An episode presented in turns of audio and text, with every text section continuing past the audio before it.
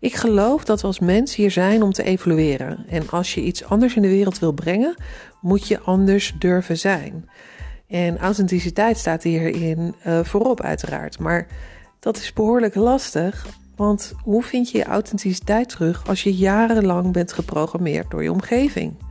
Hoe weet je nou wat echt puur vanuit jouw zijn ontstaat?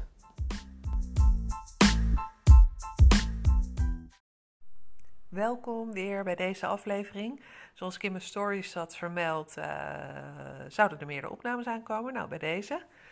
Uh, ik ben lekker op vakantie geweest. Ik heb het heerlijk gehad. Veel inspiratie opgedaan. Dus we kunnen er voorlopig even tegenaan.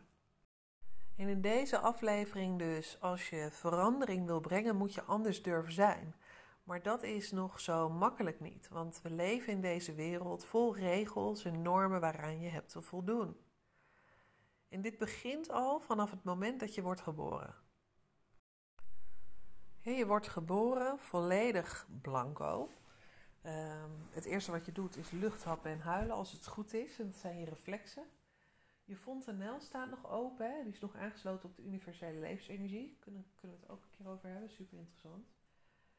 Mm, maar al je onbewuste functie doen hun werk. En voor de rest kan je niks. Je bent volledig machteloos en afhankelijk van je omgeving. dus alleen je zuigreflex, schrikreflex, ademen, nou, je reptiele brein, dat is wat werkt. En je groeit op, het leven is één grote ontdekking voor je. Je bent onbevangen, uh, speels, vrij. Tenminste, de meeste van ons waren dat wel toen we klein waren. Keken nog heel erg verwonderd de wereld in. Nou, je kan je vast nog wel iets herinneren van toen je klein was dat je je vrij en onbevangen voelde. Nou, je moet je dus voorstellen dat onze omgeving, ehm, dat dat, de, hè, de mensen in onze omgeving, de mensen zijn van wie we leren. En we doen ze na. In je omgeving is het begin nog heel klein, hè? dus dat bestaat in eerste instantie alleen vanuit je gezin. En dat breidt zich op termijn dan uit, wordt je omgeving steeds groter. Dus we leren vanuit onze omgeving. We leren dus door na te doen. We leren doordat we gestraft worden als we iets fout doen en beloond worden als we iets goed doen. Maar dit is dus wel op basis van wat onze omgeving labelt als goed of fout. Dus uh, ik ga ook nog maar even uit van het standaard gezin.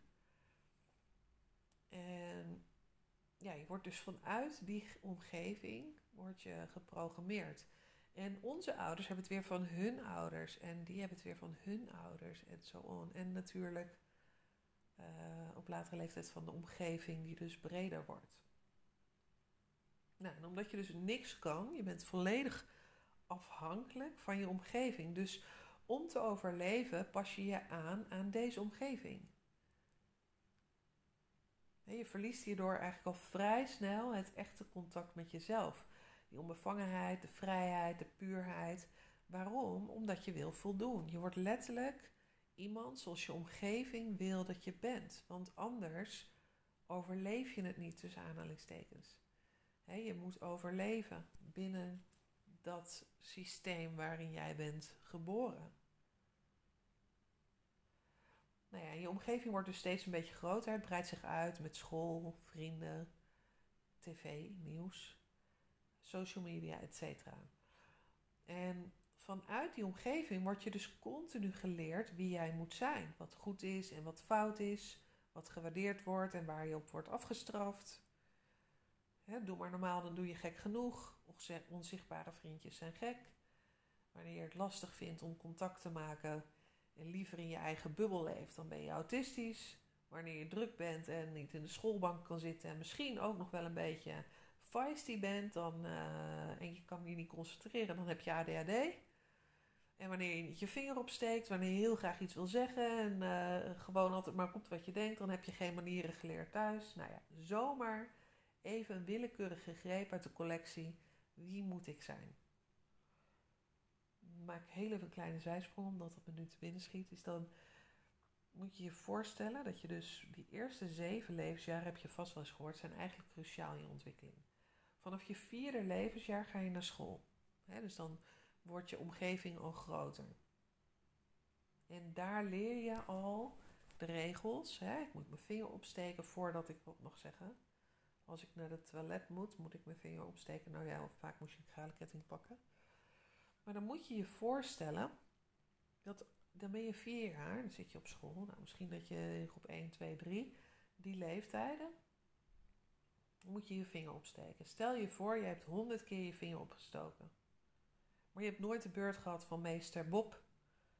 En Jantje die naast jou zat, die kreeg eigenlijk wel altijd de beurt, want op een of andere manier wist die wel zijn plek in te nemen. Dan eigenlijk op zo'n moment creëer je een onbewust trauma.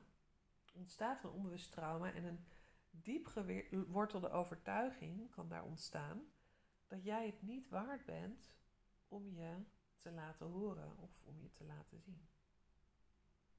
Dus laat dat eens even bezinken. Dus je bent jong, vier, vijf jaar, je zit op school en jij steekt elke keer je vinger op. Maar jouw juf of meester, die gaat elke keer aan jou voorbij. En elke keer krijgt iemand anders de beurt. En hier kan er dus al een onbewust een trauma ontstaan op afwijzing, bijvoorbeeld. En, daarmee wordt een uh, diep gewortelde overtuiging uh, gaat daarmee gepaard, waarbij je dus nou, bijvoorbeeld zou kunnen denken dat je het niet waard bent. Nou, en hoe echoot zo'n onbewuste waarde of zo'n overtuiging die in jouw kinderjaren is ontstaan, nu nog door in jouw volwassen leven. Want dat doet het. Want waarden of overtuigingen zijn namelijk je onbewuste, onbewuste drijfveren. Dus als dat daar is ontstaan en je hebt er niet mee gewerkt en je neemt het mee je leven in, waar echoot het nu nog door in jouw volwassen leven? Weet je dat? Welke overtuigingen draag jij nu waarvan je eigenlijk niet weet waaruit ze zijn ontstaan. Dat is interessant. Nou, dan ga je maar even lekker mee zitten. Fast forward, oké? Je bent volwassen en je bent dus gevormd in wie jij nu bent door jouw omgeving. Jouw identiteit is daarmee vormgegeven. Ik zeg ook wel je bent eigenlijk een wandelend programma geworden van je omgeving. Maar je bent daarmee dus ook hè, dit, dit is wat we, wat, wat, wat we doen, is je bent ook afgestemd op, die op het externe. Op de goedkeuring van die omgeving. Herken je dat? En durf je daarin heel eerlijk naar jezelf te zijn? Waar doe jij stiekem dingen in je leven om eigenlijk waardering, goedkeuring, misschien aandacht of respect van anderen te krijgen? Want ja, dat is hoe we geleerd zijn. Wat we gewend zijn, wat we geleerd hebben. We moeten ons aanpassen aan onze omgeving. Dus waar doe je dat nu nog in je leven? Nou, ik geloof dus dat we als mens hier zijn om te evolueren. En dat als je dus iets anders in de wereld wil brengen, dat je anders moet durven zijn. En authenticiteit staat hier natuurlijk in voorop. Ja, dat is wel best wel lastig. Want hoe vind je nou die authenticiteit terug als je jaren bent geprogrammeerd door je omgeving?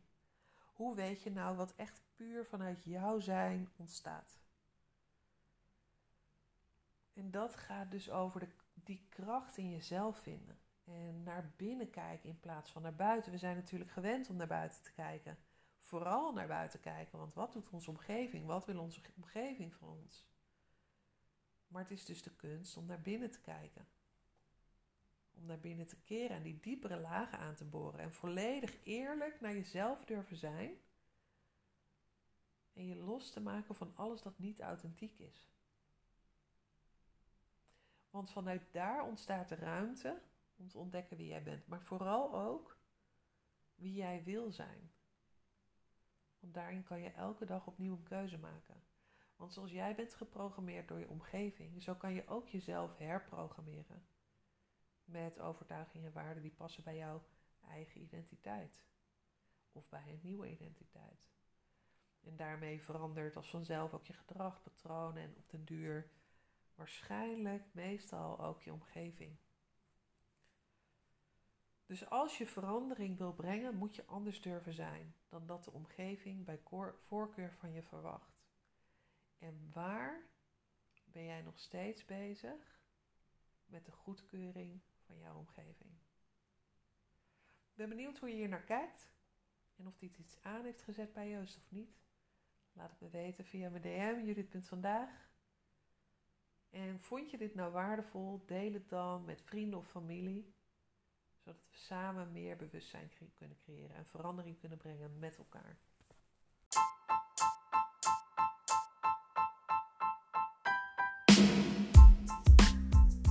Bedankt weer voor het luisteren en uh, tot de volgende.